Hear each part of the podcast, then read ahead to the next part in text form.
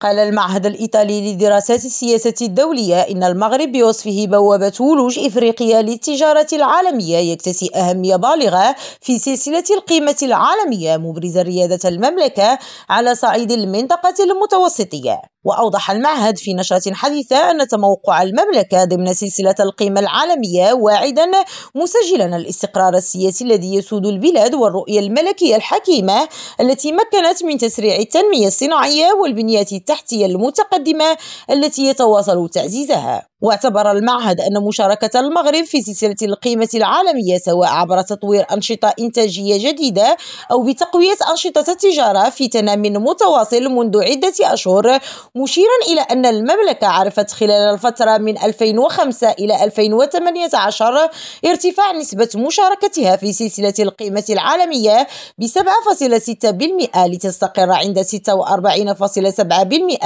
وذلك بمستوى مقارب لما بلغته دول دول مثل المكسيك ورومانيا وروسيا. هاجر راجي ريم راديو روما.